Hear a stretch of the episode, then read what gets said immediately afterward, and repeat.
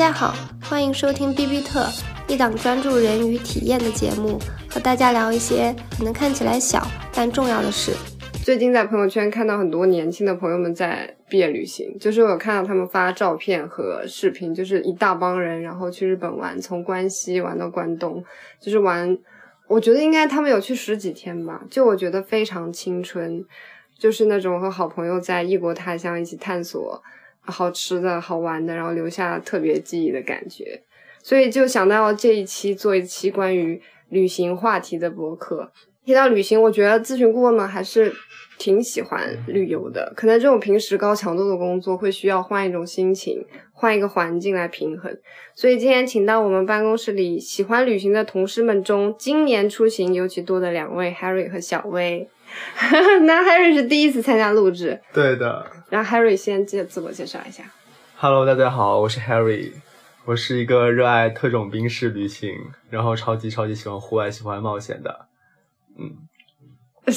的的的帅哥，的 健身爱好者。大家好，我是小薇，我已经参与这个节目第三次了。然后我是一个超级无敌喜欢海岛游的人，对，只要有机会就一定会出现在海边，全世界任何一个地方的海边。大家好，我是橘子，我是喜欢旅行，然后轻松享受派，喜欢探索不同的自然和人文。今天会给大家推荐两个地方。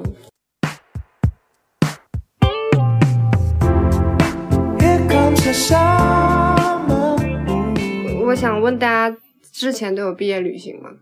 什么样的情况？是大学？我高中毕业的时候跟同学一起去的，呃，鼓浪屿。嗯。然后大学的时候，本科的时候应该是跟一个好朋友去的台湾。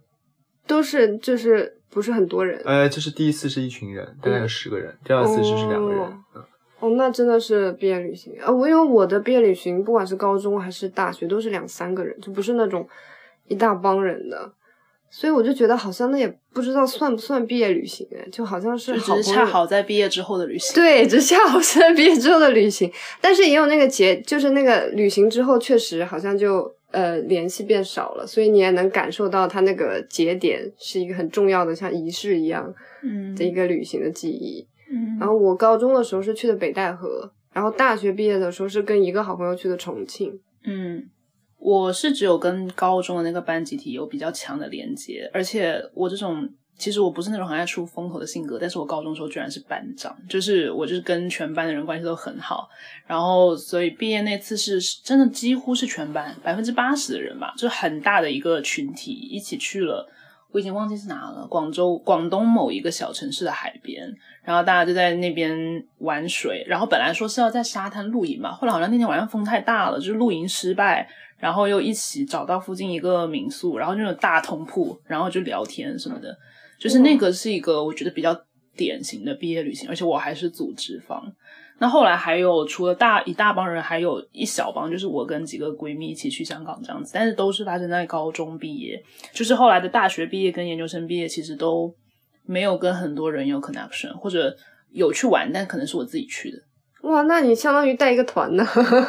对，其实我我其实我忘记这个这段事了，我是听大家刚刚说啊，很青春一帮人，我才想起这件事来。真的，时间有点长了。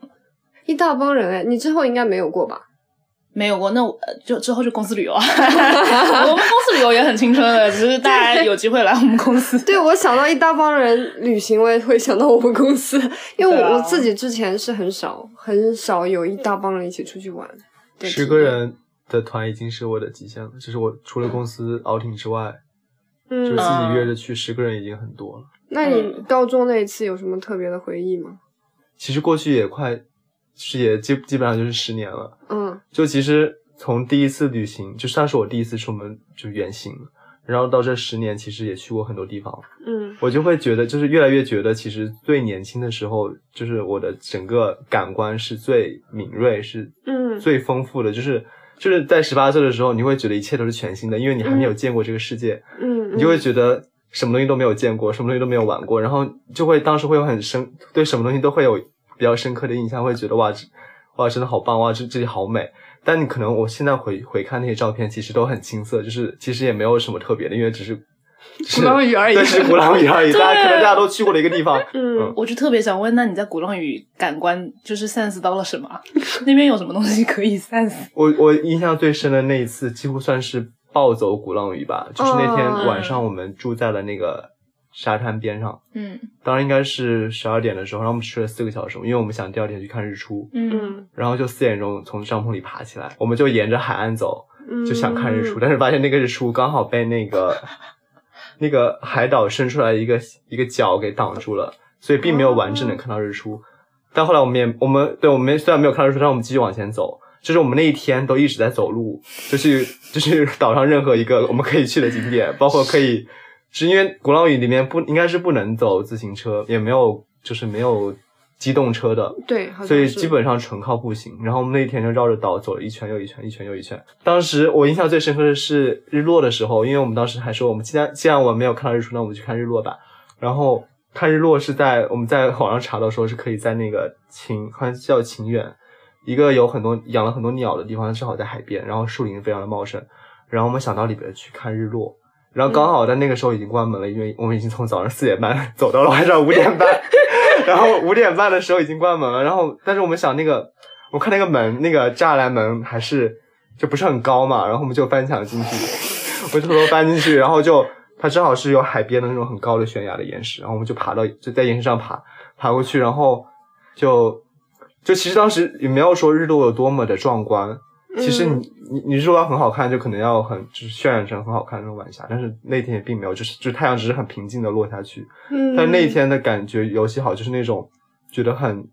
当然是翻墙的经历很刺激，当然是 你在一个没有本来应该有很多人，你可能会很讨厌的一个景区里边，但是现在只有那么几个人，嗯，就大家独享这一片天地，然后就是其实很安静，因为嗯。然后就是你在岩石上坐，然后四周有树木，然后远方就是有海浪的声音，然后你看着太阳这样落下去，嗯我觉得那个是我当时就是那一次经，就是那一次旅行经历，就是印象最深刻的时刻。我到现在还能回想起来当时的那个感觉。嗯嗯，但是我们不鼓励就是范围或违反景区规则所以我说我。是特别喜欢冒险的特种对，就兵。That's why I'm calling. I have a plan. That's me at the core. 其实我旅行里面印象最深刻的都不是那些大家在小红书上传的。哦，你要来这里，我特别推荐你来这里打卡，嗯都不是，反而嗯。那种我意外遭遇的或者是遇见的那嗯。些惊喜的东西，才是我真的觉得嗯很值得的地方。嗯，那我们就直接让 Harry 推荐一下你之前去的地方，有想推荐给大家的吗？只是从今年我的旅行经历来看，嗯。我肯定会推荐腾冲，因为它也有点像是一个世外桃源的感觉，嗯。就是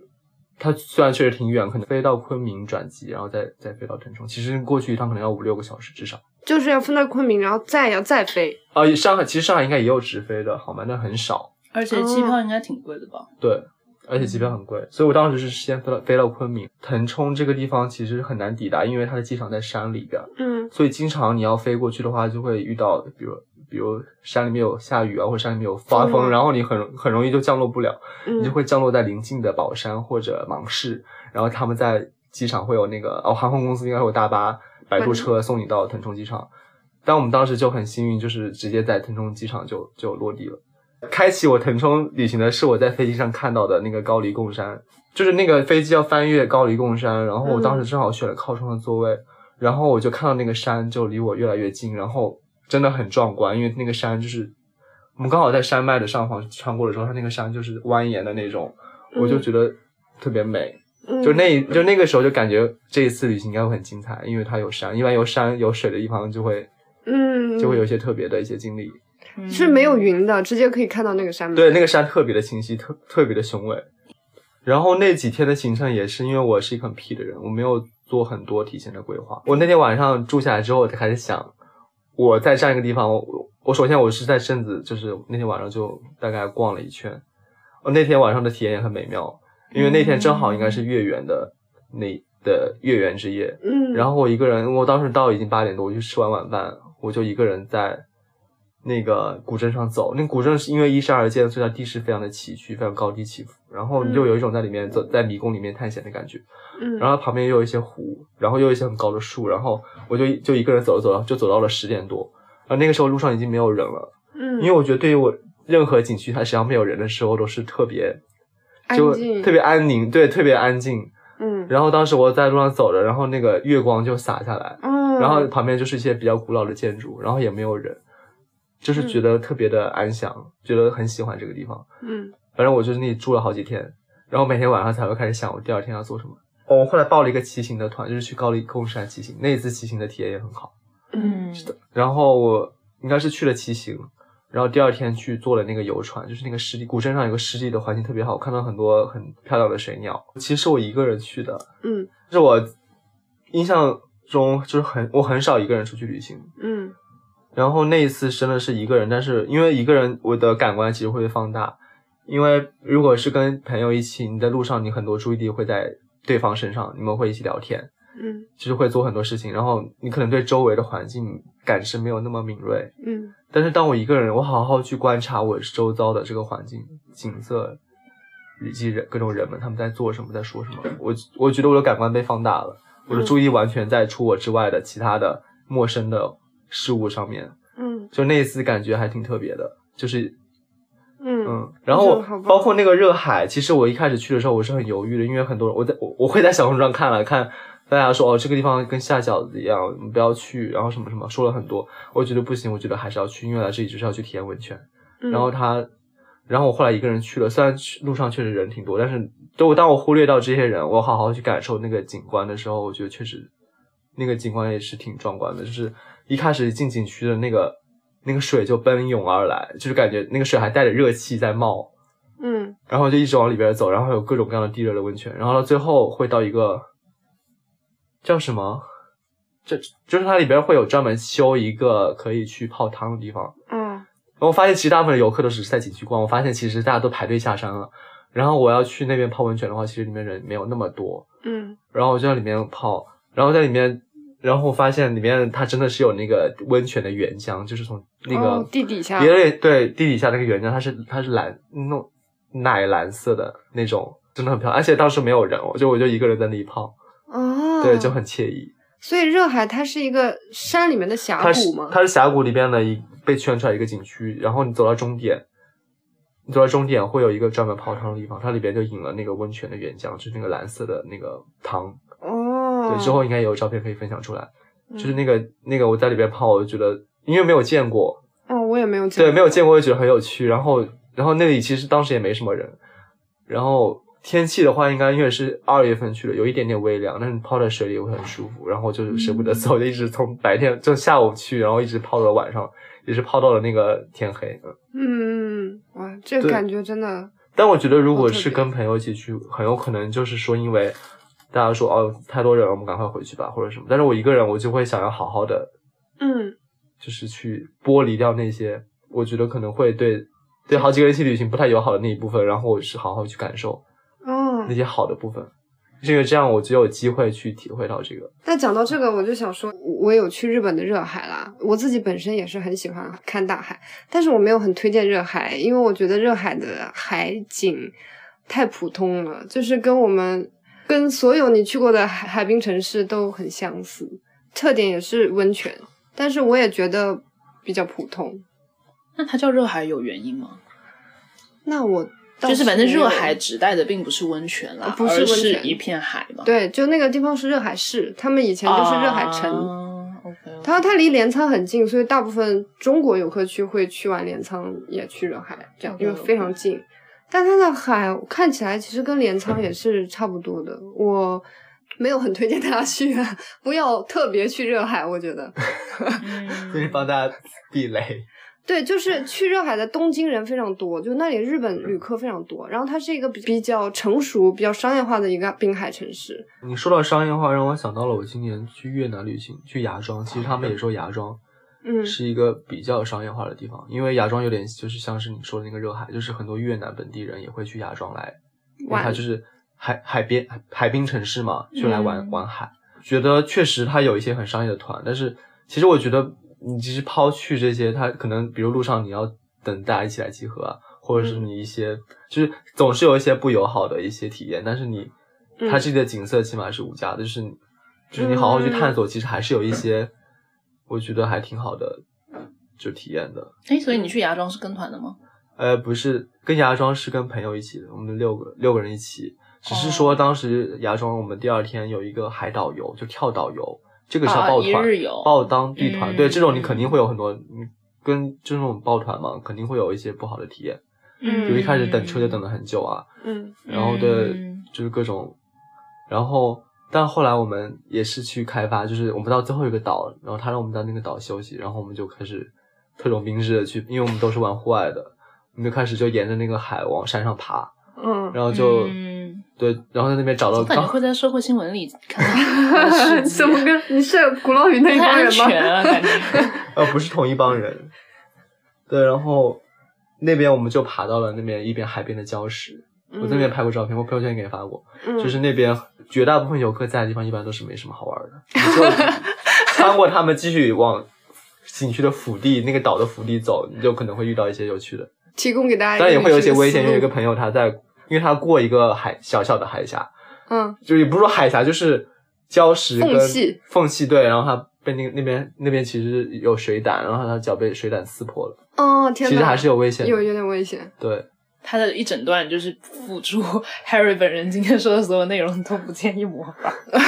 就有他的身体素质跟胆量才可以。但也没有，因为我们后来我们中间中途经过了一个地方，也已经没有人了。因为那个那种海岛一般都会有支起的帐篷和那个躺椅，嗯我们一靠港口就一排好几排全是躺椅，然后游客躺在上面，嗯然后再往里面走，其实有了一些零星的一些躺椅，然后我们往里面走，我们发现正好有一个地方有六个躺椅，我们正好六个人，就是为你们准备的。觉得这个地方就是为我们准备。其实而且那个地方不难抵达，它只需要稍稍的爬一爬，就是有、它是有台阶的，只不过因为它离港口稍微有点远，可能大部分人不愿意不愿意往里面走，因为你知道吗？来海岛旅行大家就想放松，就一步路都不想多走，所以我们多走了那么几步路，我们就找到那个地方，那个地方视野很开阔。然后我想到那个在腾冲那一天，我们去了北那个一个湿地公园，嗯然后我们也是绕绕过了游客的地方，来来到了景区的边缘，那刚好有一片水域，然后我看到那边有一个桨板，哦。还有和一个和一个桨，哦两个桨，然后当时我觉得就可以试着划一下，因为我不知道它是谁的，嗯，好像也不像是景区的，然后我就下去划了。我对又说到另外一件事情，我在骑车的路上又认识了一个女孩，嗯。对她也是从上海来的，然后跟她认识之后，当时骑车是半天嘛，后半天安排是去北海湿地，然后我正好跟她打结伴而行，嗯。然后当时是跟他一起看到这个桨板，她一开始不敢下去，嗯。然后下去滑了一圈，他好像觉得确实还挺有趣的，然后他就说那第二次，然后我们俩 我们俩一起下去滑，听起来确实很好玩，但是还是有有一些危险吧？是还好吧。比较平静的水域，很平静的水域，哦，就是湿地嘛，它水你可以想象它也，哦，而且我滑过，我我觉得我应该不会掉下去，所以，但我觉得让我开心的就是这些这些地方和这些时候，倒不是说它有多惊险，嗯。而是说你没有预预料到它会发生，但它就是降临，就像那种就好运的那种感觉，就是我我喜欢玩这种水上运动嘛，嗯。它刚好有这样一片没有人的水域，嗯。就是一块儿真的就是准好像为我准备的桨板和桨，我就可以马上，而且还停靠在那个地方，我一推就可以把它推下水，我就可以在上面滑，就觉得很幸运。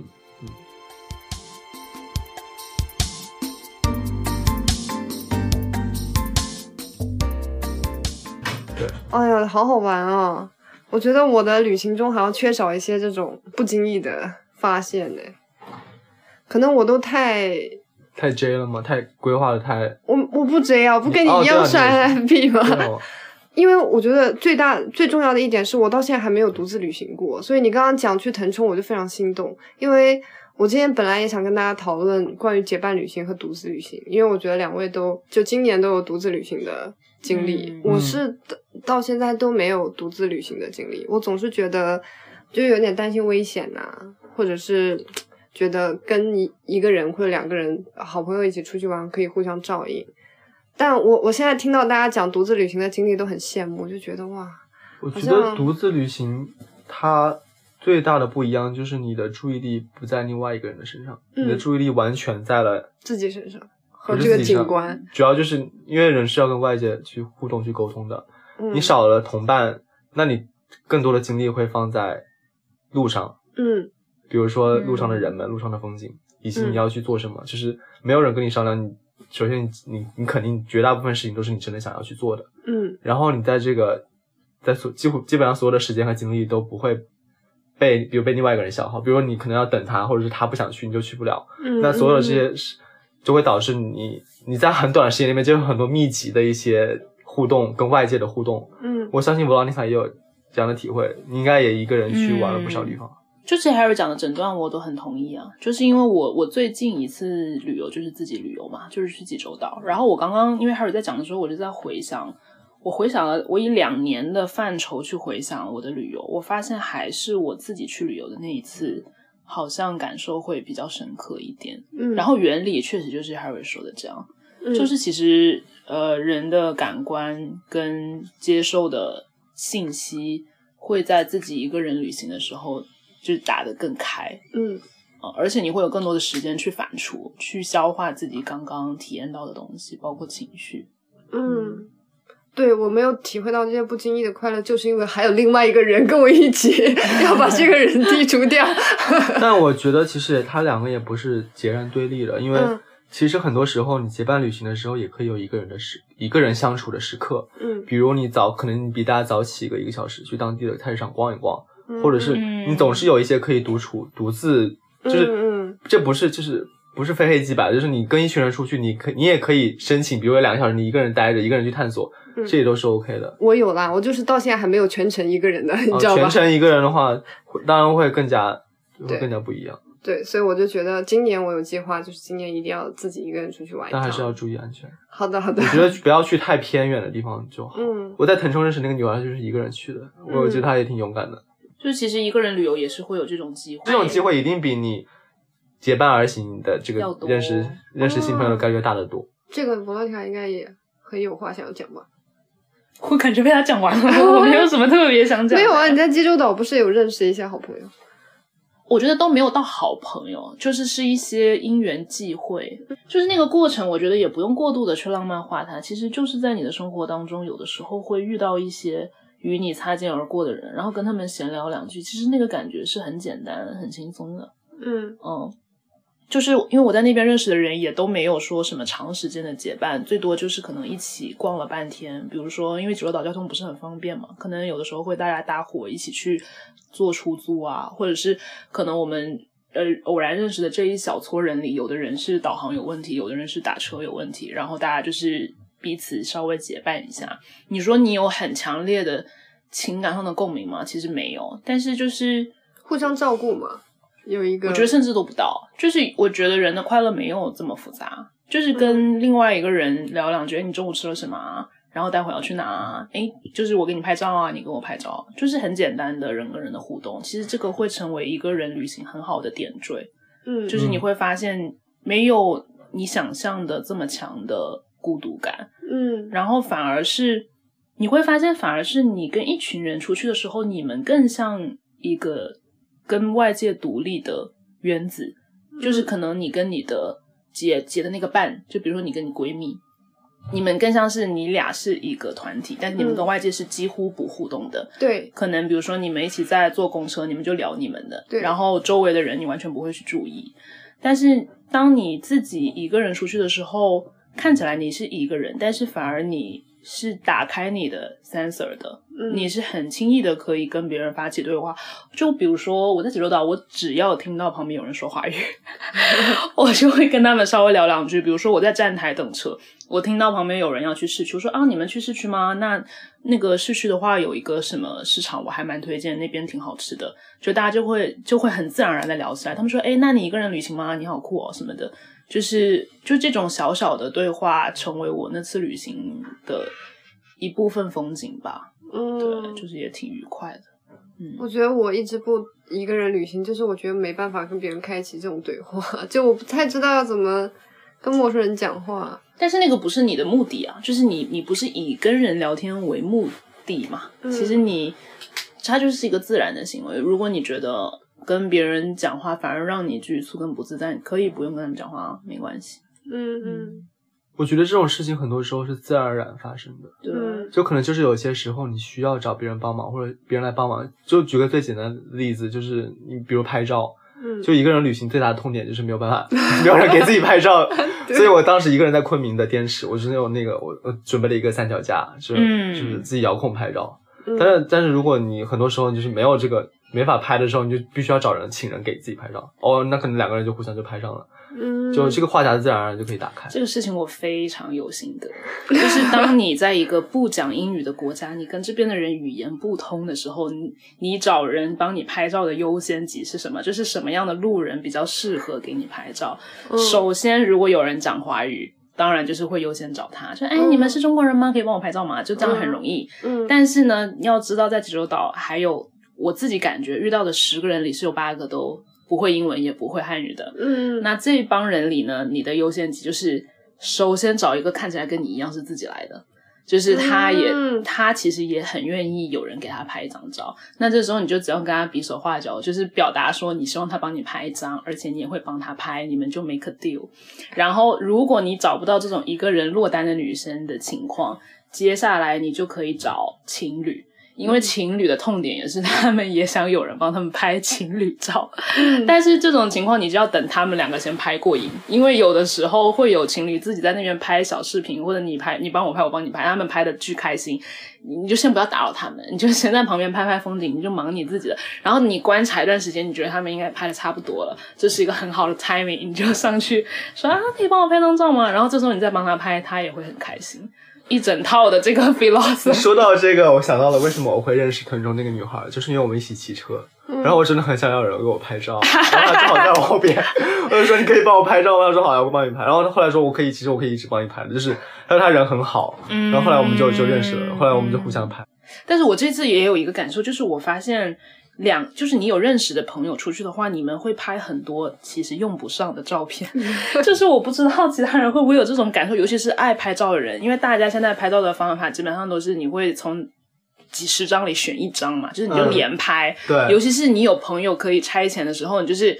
也不管，也不管这个点是不是一个难得的点，或者它是一个很特别的点，好像可以拍就拍，然后你们就开始，你一天回去你手机里就是几千张，然后要清，然后从当中选哪张是合适的。但是你发现，如果你自己出去，其实找别人帮你拍照是有成本的，你是要跟人发起一个对话的，你就会只选那种 really make sense to you，就是那个景是很特别，对你来说很重要的那个嗯点位。再去找人帮你拍，而且呢，你会发现，当那个点位或者那个景对你来说足够的重要，比如说我看了一个对我来说非常祥和美丽的夕阳，我觉得当下我的心情是很美的，我只是想记录那个时刻，你就会发现别人拍的好不好，其实已经不重要了。嗯，就是你重点是有这样一张照片，对，其实你不需你你不会发生这种，哎呀，路人帮你拍，但是路人好笨的，路人拍的都不好看，你不会有这种苦恼，就是反而你跟闺蜜或者跟家人有的时候会这样，就是你就觉得啊。我妈拍照技术怎么这么差，或者是男友拍照技术怎么这么差，就是反而你不会在拍照这个事情上有很多的负面情绪，或者花很多的时间。这个我是觉得一个人旅行很意外的收获，就是没有浪费我很多的内存。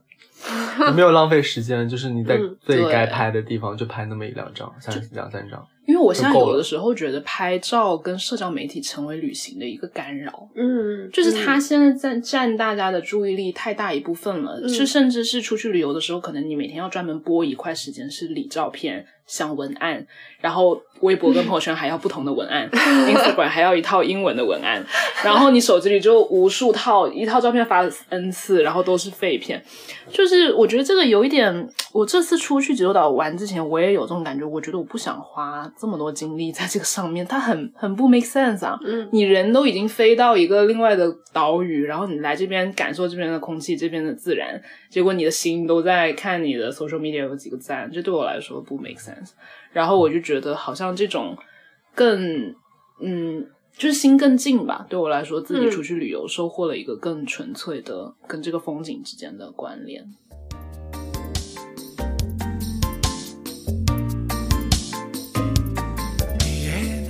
想到这个心更近，我也推荐一个我今年去过的一个地方，刚刚也讲到，就是日本的长野。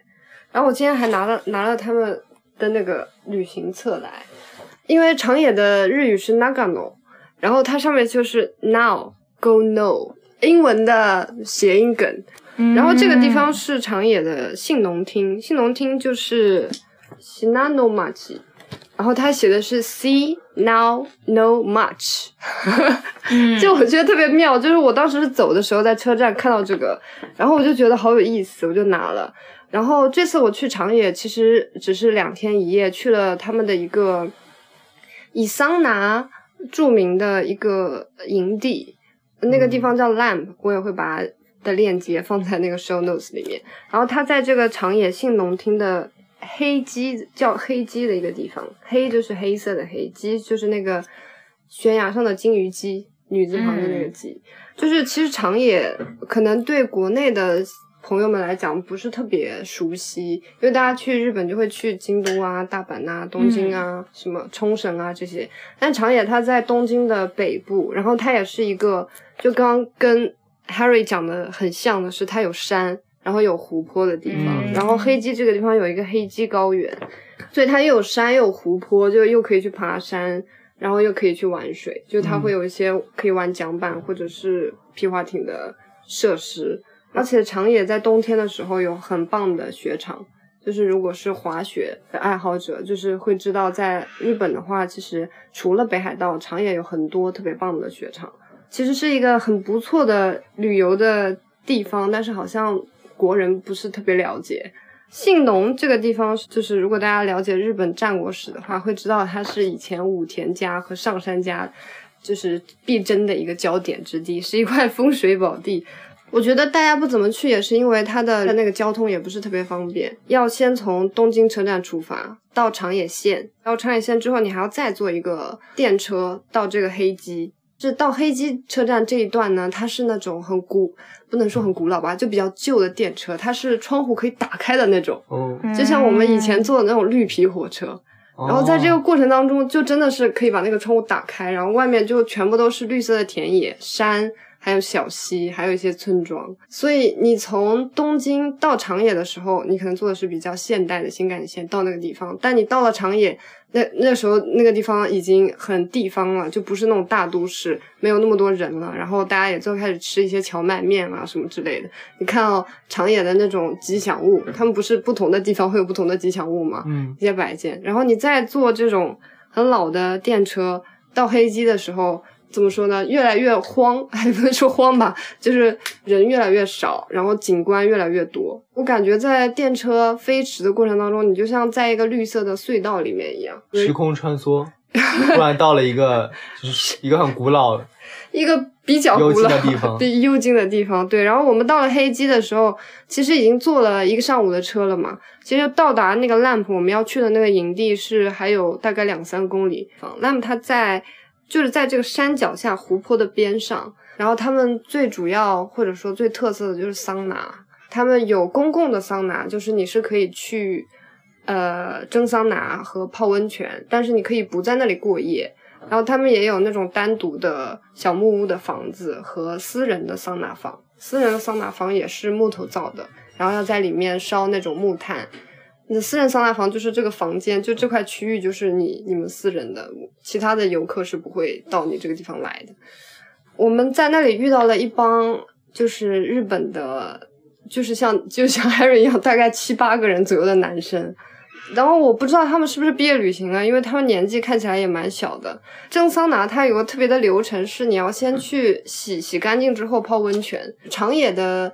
特产是苹果，然后它那个地方的温泉，你去泡的时候，你就会闻到那种苹果香，就它那个水好像是泡过苹果之类的，就是那种苹果木的香味。然后你洗完很干净的时候出来之后，你再进那个桑拿室，你要蒸。蒸大概十几二十分钟之后出来，立刻跳到冷水的池里面，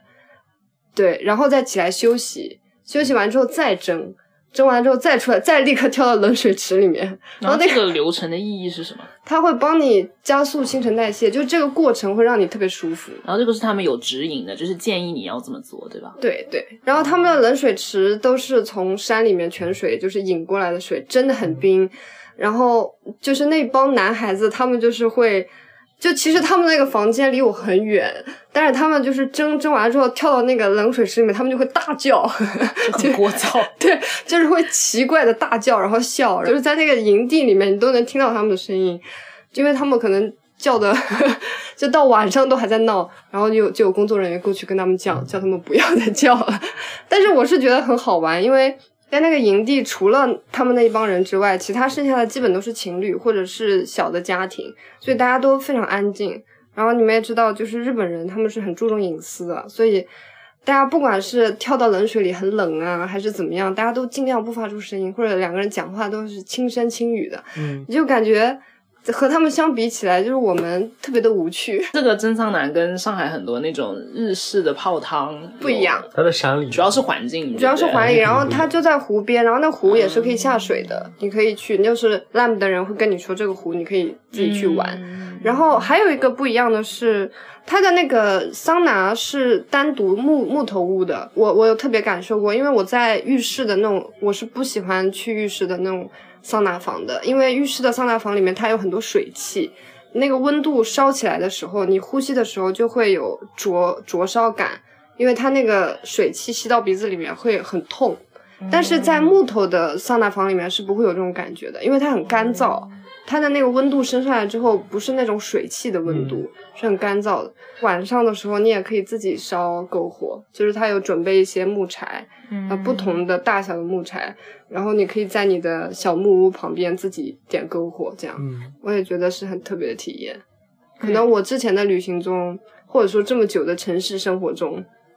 已经没有烧篝火这个环节了。更原始，就是比较接近原始，比较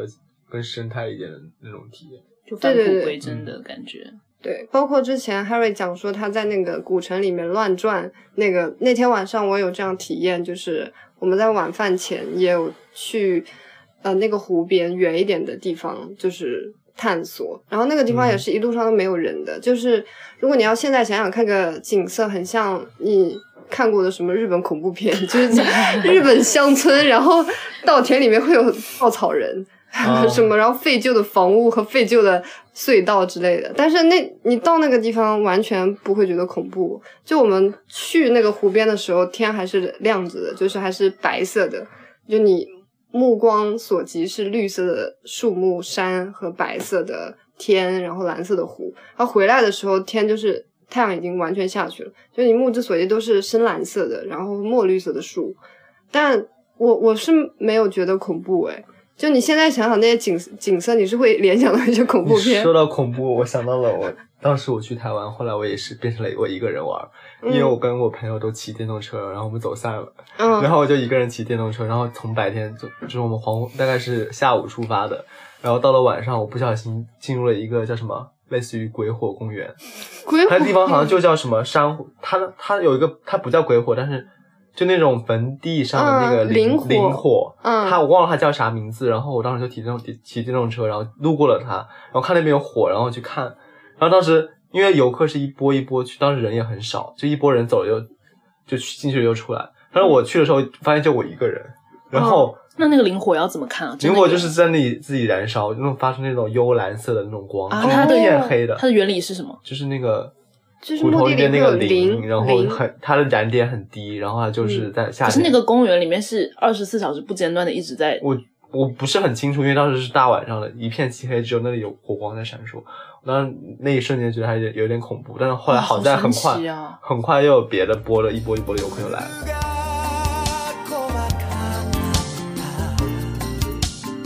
其实我刚刚听大家推荐地点的时候，我当时心里有一种我这个人可能是油盐不进 的感觉，因为我一直觉得旅行的重点其实不是目的地的选择，而是你要知道你是一个喜欢什么的人。就是因为我觉得大家刚刚提了，其实旅行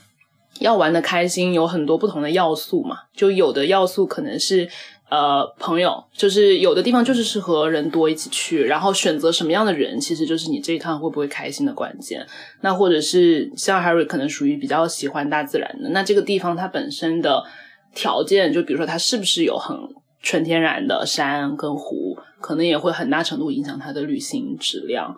那或者包括可能橘子喜欢这种比较返璞归真的，其实前提就是他有没有这样的 set up 让你可以去体验这个东西嘛。就是我一直觉得，其实不同的人去一个地方，或者一个人去不同的地方，很多的体验是不能复制，这个公式是不能照抄的。然后我是觉得，像我自己旅游这么长时间，可能从大学开始自己有一点点小钱，然后自己在国内玩，然后后来慢慢有机会出国。就是包括现在自己可能稍微扩出一点，诶，去的体验又会不一样。就我觉得这么多经历累积下来，我我最清楚的收获，倒不是说我有三个 top three 的推荐，所有人都给我去，而是我更清楚自己喜欢什么了。比如说，我是一个很清楚的知道我就是喜欢海，包括前面大家讨论，其实。呃，那个目的地到底商不商业化，有的时候是一个重要的判准嘛。就是大海对我来说，为什么总是能吸引我的地方，是在于即使那里很商业化，即使那里人很多，像下饺子一样，或者即使那个海是没过度开发，然后很多人眼里是不好玩的海，我发现我还是可以在那里得到疗愈。就是那个时候，我就发现已经不是目的地选择的问题了，而是我个人的价值排序的问题。然后我是觉得，其实。如果很多更年轻的朋友其实可能还不清楚自己到底为什么喜欢旅行，或者什么样的旅行是适合自己的，才更要多去体验。嗯，就是可能以前你没有去过深山，你可以去体验一下爬山的感觉；你没有尝试过户外，你可以去体验一下户外的感觉，然后再看什么是自己想要的。嗯，哦、包括我觉得旅行当中很多大家，我觉得听大家刚刚分享很多，其实最美好的体验。都是不会复制的，没办法复制。就比如说你在蒸桑拿，你听到了很 青春的高中生的笑声，你再去一次，那帮人也不在那里了。嗯或者包括 Harry 分享的那个古镇的月光，他下一次去搞不好那个古镇就下暴雨，他也看不到那个月光。就是这些体验都是没办法复制。所以如果说让我跟大家推荐，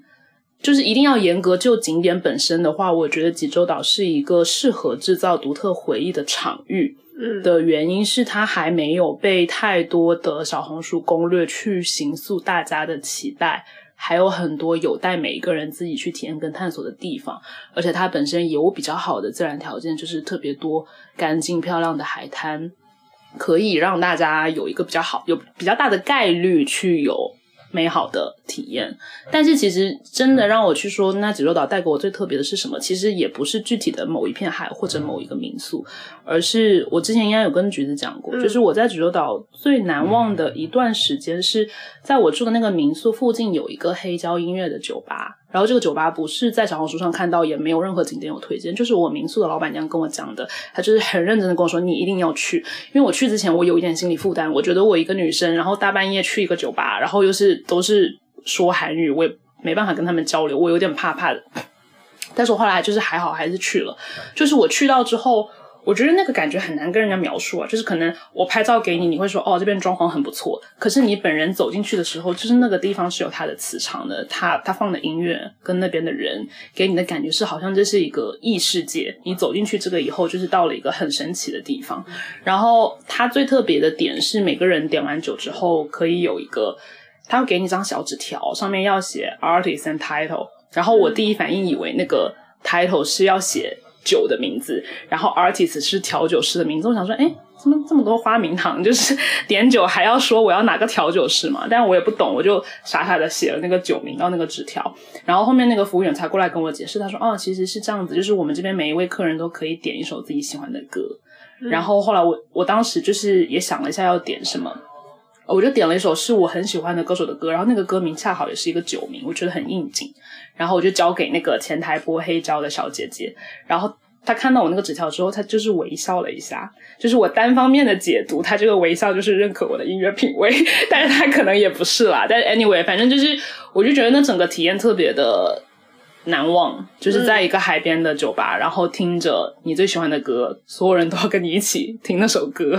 然后你在那边感受。然后我我那一天是因为第二天一大早我就要赶飞机离开了，所以我没办法多待。但其实我是很想在那边待的比较晚。然后最后就是我就转身离开之后，因为旁边就是海嘛，我到了那个海边，我还是有点就是意犹未尽。我又坐在那个海边的礁石，然后我自己拿手机把那首歌又放了一遍，然后就坐在海边感受。就像哈尔说的，其实重要的是你给自己留一些可能性，不用急着做好所有的决定，然后也不用觉得只要复制了别人的公式就是可以复制来好的体验。很多时候是正是因为有未知，然后这个未知可好可坏，才更显得你最后体验的那个东西是多么特别。嗯，我觉得这个不会是 P 人的困扰哎，因为我们从来不做攻略，我根本不做规划。嗯其实我觉得，与其让我们推荐一些旅行目的地，倒不如说推推荐一些可能的小 tips，嗯嗯，因为我自己就有一些很想分享，就是你其实还是有一些 tips，你做你如果去做的话，你很有可能会收获一段好的体验。是。就我这几次旅行下来，我觉得很就是很好的一个旅行方式，就是骑电动车。不知道你还记不记得我们当时在在万万宁是骑的电动车的，嗯。嗯。然后包括我当时在垦丁不是骑电动车，嗯。当时 不是遇到那个鬼火，那当时那整个晚下午就是我都是沿着海岸线在蜿蜒就是骑行的，嗯然后包括我们去年是国庆也是跟朋友们一起去涠洲岛，当时我们也是在岛上骑那个电动车，嗯，当时白天也骑，但是晚上骑的时候就感觉更不一样，就是我们穿过的那种那种，因为涠洲岛的那个路也是没有什么机动车的，是。它都是一些很小的路，一些很那种羊肠小道，然后人又长了很多树，你就像是穿过密林，嗯然后去可能会抵达任何一个可能抵达的地方。然后我觉得骑电动车就是很好的一个旅行方式，特别是在海岛。骑电动车最好的就是你其实想停就停，你嗯而且它会带你去一些你去不了，你可能打车或者你走路你去不到的地方。因为很多时候我们都是在景点之间就是来回嘛，嗯你可能到从 A 到 B，你可能只是玩这两个景点，但是如果你选择骑电动车，就是就是给你多了一种探索这个这个地方的一个可能性。而且你可以掌控这个速度，你对你是可以随时停下。对，对而且你可以去一些很特别的地方。你当时我们是骑车，因为走的是小路嘛，我们当时好像去了，我们直接下到海边海滩上，然后我们去赶海。嗯，但那个可能就离你开车可能就有点远，就不想去了。但骑电动车你就一路沿着小路就走到那个地方，嗯我觉得是可以尝试一下，嗯特别是在海边玩的时候。嗯不过刚刚呃，维罗妮卡讲到这个，就是他喜欢大海，就是海滨这个这一点，因为我自己本身也是很喜欢大海的，但是我就今年去的，不管是清迈还是长野，都不是海边城市，嗯它反而都是就就是玩山山的地嗯方。我我自己是很喜欢大海的人，但是我今年去的这两个地方，我都觉得很棒哎，就是你也可以尝试一下我有啊，我去年不跟 Harry 一起去贵州。我当时去之前，我想说这个地方我自己是绝对不会去，因为我就是对什么少数民族文化、对什么山区，我一点兴趣都没有。然后，但是我当时就想说，我还是很想，因为不只有 Harry，还有一帮我们关系都比较好的同事，就一起去，我想说就去体验一下，就是那个体验也很特别。但是 Let's say 我现在就是一个很糟糕的状态，我现在就是马上需要一个疗愈自己的假日，那我还是会头也不回的去海边。如果山跟海之间一定要选一个，我可能会更选择山。嗯，就但是最好的是山和海，其实山和海是可以都有的。对。因为海边往往有那种悬崖那种山，其实也是可以的。嗯，因为我觉得山比起一平坦的海，它其实更多的是它有更多的，它地形会更多样，嗯它更有层次。嗯嗯，就是它有它有它有山峰，有山脊，有山谷，它的不管从景观还是从体验上，它都会就可能更多样一点。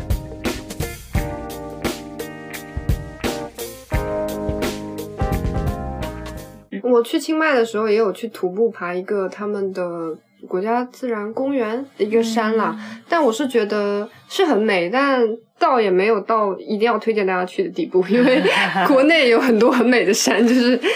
但我我想要推荐清迈是想要推荐一个特别的，我们刚刚都没有提到，就是我很推荐大家去大象基地，就是清迈那边会有一个嗯。他们有不同的大象基地，因为大家知道以前在泰国，包括可能东南亚那边有很多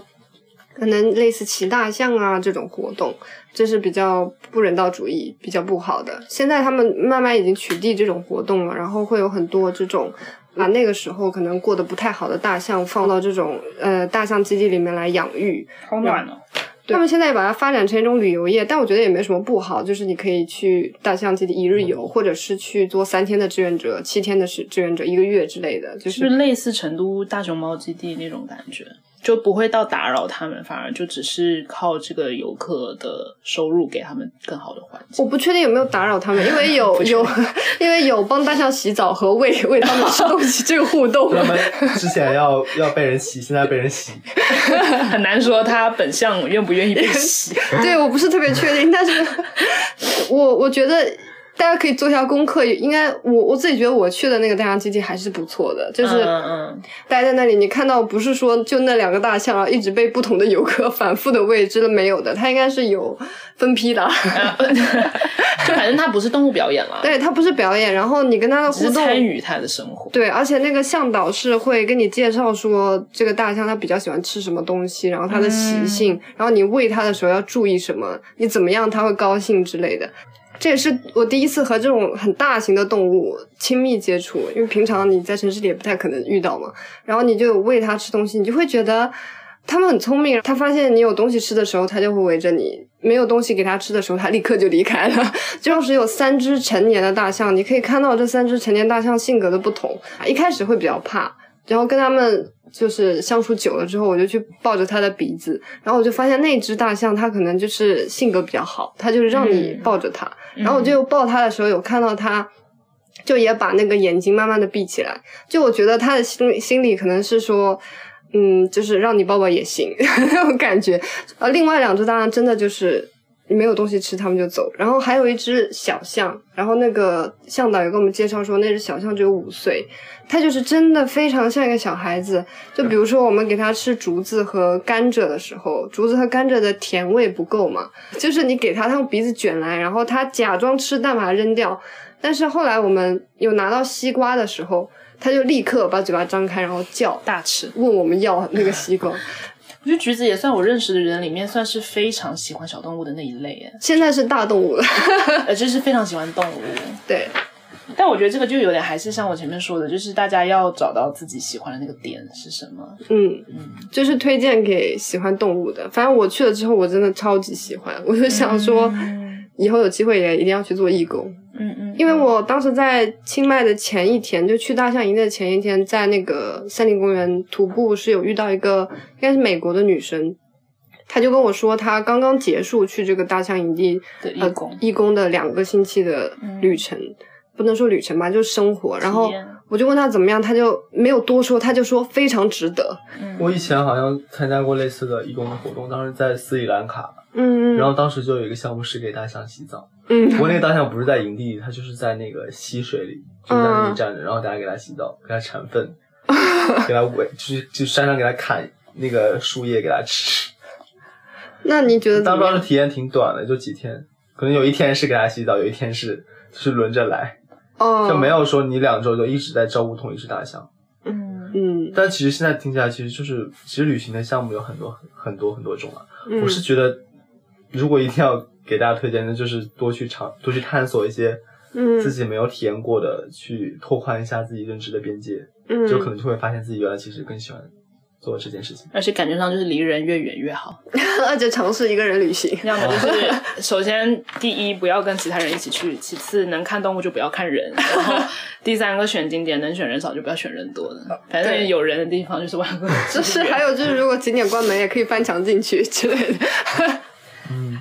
不我是觉得，如果一定还要再补充一个，我刚刚想到的，因为大家在说的时候，我一直在脑子里想，我还有没有其他能推荐的？我是觉得可以去找那种自己一直有 connection 的地方，就像我今年专门，我有一个很长的假，我专门跑去香港。就在很多人眼里，香港其实已经没什么好玩的了，就是无非就是买东西，然后吃那些粤菜，其实哪里还吃不到，香港小吃已经没有什么特别的了。但是那整个行程对我来说还是非常的特别的点，是我本身就很喜欢香港电影。就我看到的每一个街景，然后都是可能我曾经在某一部电影里见过，或是我专门可能安排了很长的时间去香港看一些呃内陆不上的电影。就是我是觉得旅行其实只有要按这个维度分的话，就是两类。第一类就是你对那个地方本身就有滤镜，你会发现那个滤镜会成为你的一个快乐魔法吧，就是那个地方可能在别人眼里非常普通，但不重要，因为对你来说。它就是每个地方都很熟悉，都跟都很特别，因为那个 connection 是由来已久。另外一种就是你没有天然的 connection，但是你知道什么样的地方你容易生发这种 connection，比如说你对大海有感情，你对小动物有感情，嗯。然后你对山川湖泊有感情，你知道去了那个地方，你就是会比去到另外一个普通的地方更容易有情感上的这种触动。嗯。哦，就我本人是一个主观唯心的人，就是我觉得客观上那个地方是什么样已经不重要了，更重要的是在那个地方的我，对，或者是我的心情而。且很多地方你每一次去可能都有不同的体验，嗯尤其是我觉得香港对你来说应该也会有它特别的意义。对我其实我回来之后，我没有跟任何人讲那个地方哪里好去，哪里不好去，或者去小红书写攻略什么好吃，什么不好吃。我觉得那个都不重要了，就是连那个不好吃的茶餐厅，我也觉得哇哦，这个就是港式茶餐厅，我觉得很有趣，就觉得哇，这个港式奶茶真的就是很好喝，它就是你的私人体验嘛。其实我真的觉得最棒的东西都是分享不出来的东西，因为你知道分享了，别人可能未必懂。嗯，就是它是一个 not tradable，它不是一个可以在市场上流通的东西，然后它是你私人的。嗯，嗯，嗯，感觉旅行像是啊，这虽然讲起来很土，但就是探寻自我，哎，进到嗯自己的心墙。Day